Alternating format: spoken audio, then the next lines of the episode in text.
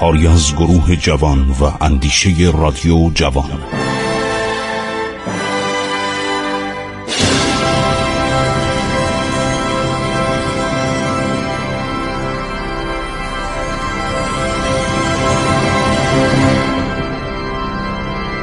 بسم الله الرحمن الرحیم. به نام خداوند بخشاینده مهربان خسرو معتزد 15 دقیقه با شما صحبت می‌کنه.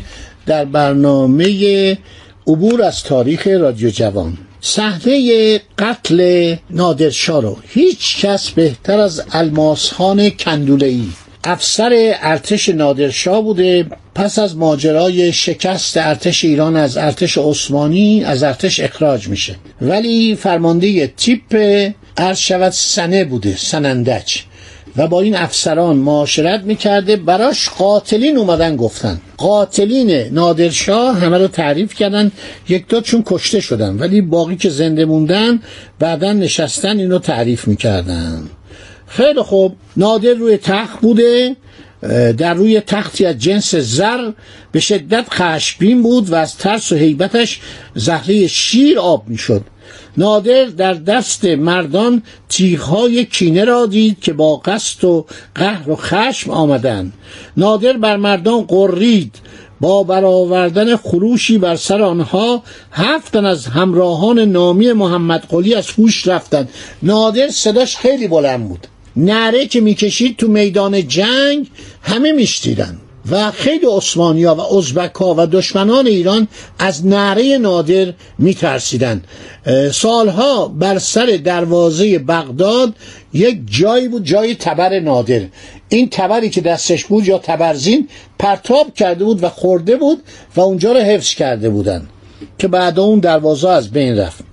ولی بود. شاید مثلا در قرن 18 و 19 و 20 جای این دروازه و اون ضربه تبر نادر روی اون دیوار مانده بود. انقدر دستش قدرت داشت. از ترس نادر بالانشین ترسناک. این شعر کردی ها ترجمه به فارسی شده. در کتابی به نام جنگنامه نادر الماسخان کندولئی من هیچ کتابی ندیدم در مورد صحنه قتل اینقدر کامل نوشته باشه. برای که همه شنیده بودن. ولی این کسی بوده که جزو این افسرا بوده. چون نادر این از ارتش اخراج کرده بود. کینه داشت به نادر؟ در این حال جنگنامه داده رو خیلی ازش تعریف می‌کنه. این صحنه آخر چون می‌دونید زندگیش تباه شده بود. همه رو رفته تحقیق کرده و نوشته. شاعر بزرگی بود. ما شاعرای محلی داریم شاعرای قومی نمی‌شناسیم اینا رو.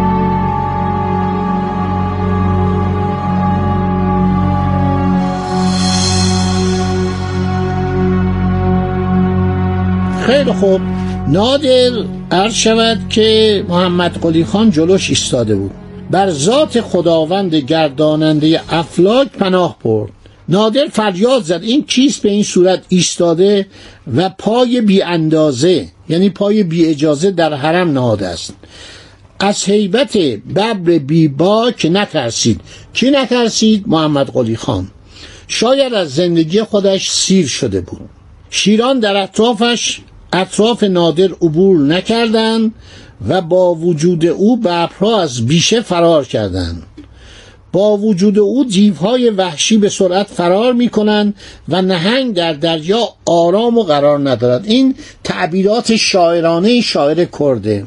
هر شود که خیلی نوشته. بعد نوشته که صدای نلداران از نل در می رود آهسته حرکت می کنند و پر پرنده ها از بالهایشان می ریزد از حیبت نادر. فردا صبح با حلقه تناب تابیده شده جلویش را به حلقه دار می‌کشم. نادر میگه خطاب به همین سپه سالار و کشیک باشی ارتش. با ضربه شمشیر جلاد خونریز و با غارت نابودی روز قیامت را برپا می‌کنم. مردم ایران را به هلاکت میرسانم و سر آنها صد کلمه نار می‌سازم. دوباره ایرانی ها را اسیر و ایران را غارت می‌کنم و سپس ازبک ها و افغان ها را هم اسیر می‌کنم. این رجسخانی نادره. نادر میگم من به گردن ملت ایران خیلی حق دارم. اینا رو از دست افغان ها نجات دادم از دست محمود و اشرف نجات دادم از دست عثمانی ها نجات دادم از دست روس ها نجات دادم از دست دزدان دریایی خلیج فارس نجات دادم. ناسپاسن حالا محمد قلی خان مانند ببر بیباک از روی خشم خروشید و پا را جلو گذاشت. به نادر گفت ای نادر آنقدر لاف نزن. وقت مرگت رسیده است. جای زیاده گویی نیست. این یه مقدار سناش حماسی ها یعنی چنین فرصتی فکر نمی کنم پیش بیاد برای قاتل و مقتول با هم صحبت کنن. ولی خب شعرهای ایران معمولا مثل رستم. ببینید درباره رستم فردوسی چقدر آب و تاب میده. همینطور درباره اسفندیار درباره رستم و سهراب. این شاعر کردم خیلی قشنگ خیلی زیبا اومده صحبت کرده. بعد محمد قلی خان به نادر شاهنشاه میگه ای ناپاک و نامرد شوم و بدکردار دیگر حرفهای بیهوده و سخن پراکنی به کار تو نمی آید مانند بختل نسل از دین برگشتی. مانند زحاک علاوه بر ظلم وارد کفر و دشمنی شدی. این بار بدون شک مرگت رسیده است. پیمانه عبرت پر شده و در آخر آن هستی. اسمم را بگویم. بله من سردسته و بزرگ ایران هستم. سرکشید چی باشی محمد قلی خان هستم. به این قصد آمدم که تو را دیوانه کنم سرت را با تیغ الماس جدا کنم. روحت را روانه جهنم کنم. جانت را بگیرم و تو را تسلیم فرشته مرگ کنم. بلایی بر سرت می آورم که به یادگار باقی بماند. برای همه بدکرداران حکم توبه را داشته باشد.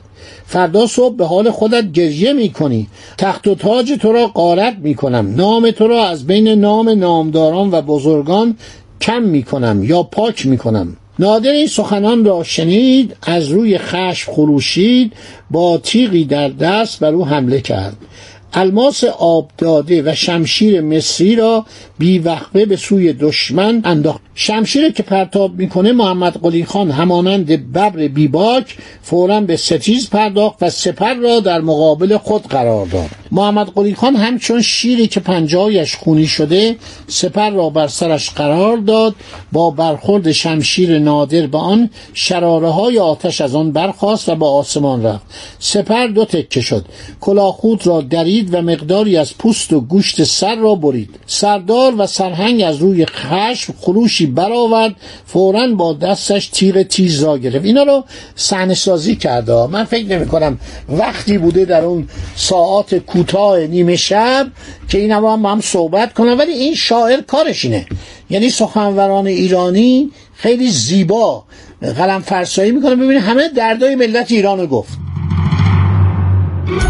هر شود که تیغ تیز را گرفت شمشیر بیرحمش را به سوی نادر انداخت یک شانه او را در دامنش گرفت.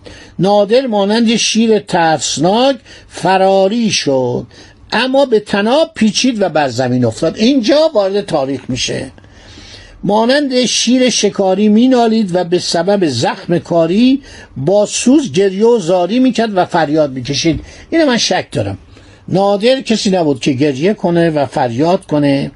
محمد قلی خان از روی کینه به خشم آمد مانند شیر خونخوار روی سینه نادر نشست. نادر ببینید از جلو افتاده از رو افتاده رو خاک. این چطور روی سینش نشسته؟ خب اینا از نظر تاریخی جالبه. محمد قلی خان مانند ببر بی همتا کتف نادر را با شمشیر در دامنش انداخت. یعنی با شمشیر زد کتف نادر رو جدا کرد. نادر از ضربه پرقدرت ببر پرکینه یعنی محمد قلی خان به سوی او آمد اما بر زمین افتاد. نادر گفت امان بده. ای ببر بی همتا که امان نمی‌خواهی و شیر را هم امان نمی‌دهی. من بدی کردم. تو به من نیکی کن و نظم و خدمات نادر را ضایع نکن. به جای بدی بدکاران بگذار که بدی نباشد و به جای سزای بدکاران همیشه خوبی بهتر است. نان و نمک نادر را به خاطر بیاور. نمک حرامی را آشکار مکن. مانند من از مردم ایران کسی دیگر بر نیامد. بعد از من ایران ویران می شود. پس از نادر به قضا رفتن خیالی بیش نیست. قضا یعنی جنگ. و قضا فقط قصه می شود که برای سالها باقی میماند و نقل می شود.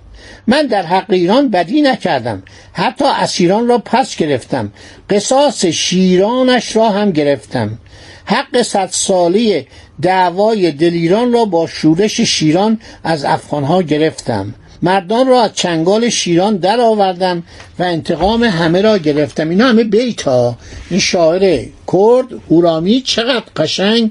اینا رو به زبان کردی کاش کردی من می‌دونستم. اینا رو اول کردی میخوندم بعد به زبان فارسی. تا هزاره هند کاری کردم آنجا را به غارت دادم و برای سالها ضربی بر عثمانی ها وارد کردم. تا برای شیران درنده به پندی و داستانی کهنه تبدیل شود که دیگر از مرز ایران قرنده عبور نکنند. نادر باز صحبت می‌کنه و میگه که اگر سرزمین های عثمانی را ویران کنند میترسند. عثمانی ها هرگز به سمت ولایت ایران باز نمیگردند. افغان ها و ازبک ها و دلیران دعوا اسیر لشکریان چون شیر ایران کردم. حق شاه سلطان حسین از نسل شاه صفی را از افغانها و همراهان اشرف افغان گرفتم. اینا همه قصه است چرا این صحبت هایی من فکر نمی کنم در اون ده دقیقه که نادر کشته میشه رد و بدل بشه. ولی این شاعر شاعر بزرگیه. این شاعر خیلی قشنگ در ادبیات کردی و این کتاب عرض شود که جنگنامه نادر رو نوشته.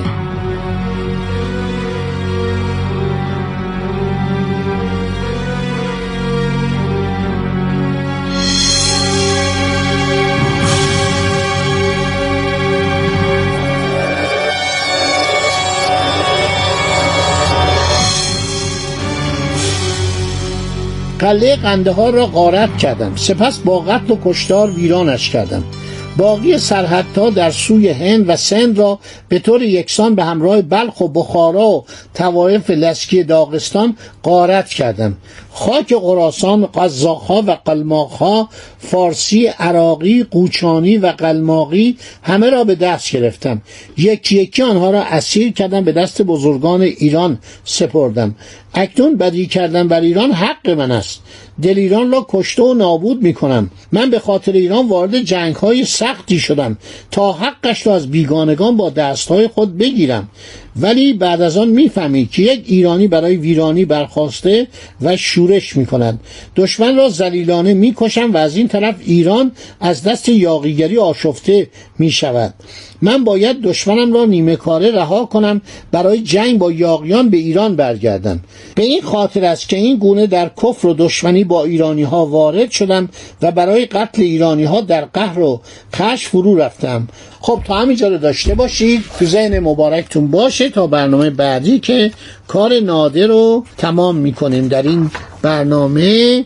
و خیلی جالبه یعنی این صحبت هایی که نادر می‌کنه و این صحبت هایی که محمد قلی خان می‌کنه این همه افسانه است. یعنی این زاییده ذهن شاعره. برای اینکه خواسته دردای مردم رو بگی و پاسخ نادره بده. اینم جواب شمونه این زاده عرض شود که الهامات و تخیلات این شاعر بزرگ کرده و دستش درد نکنه. به نام الماسخان کندولئی خدا نگهدار شما تا برنامه بعد.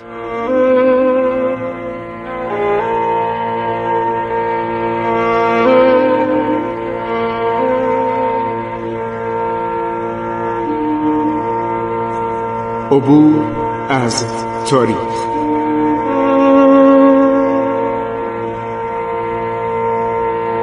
ایران با شکوه. 2800 سال تاریخ.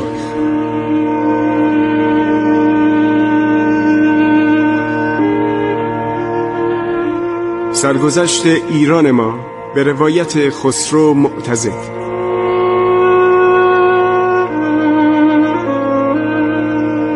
عبور از تاریخ با رادیو جوان.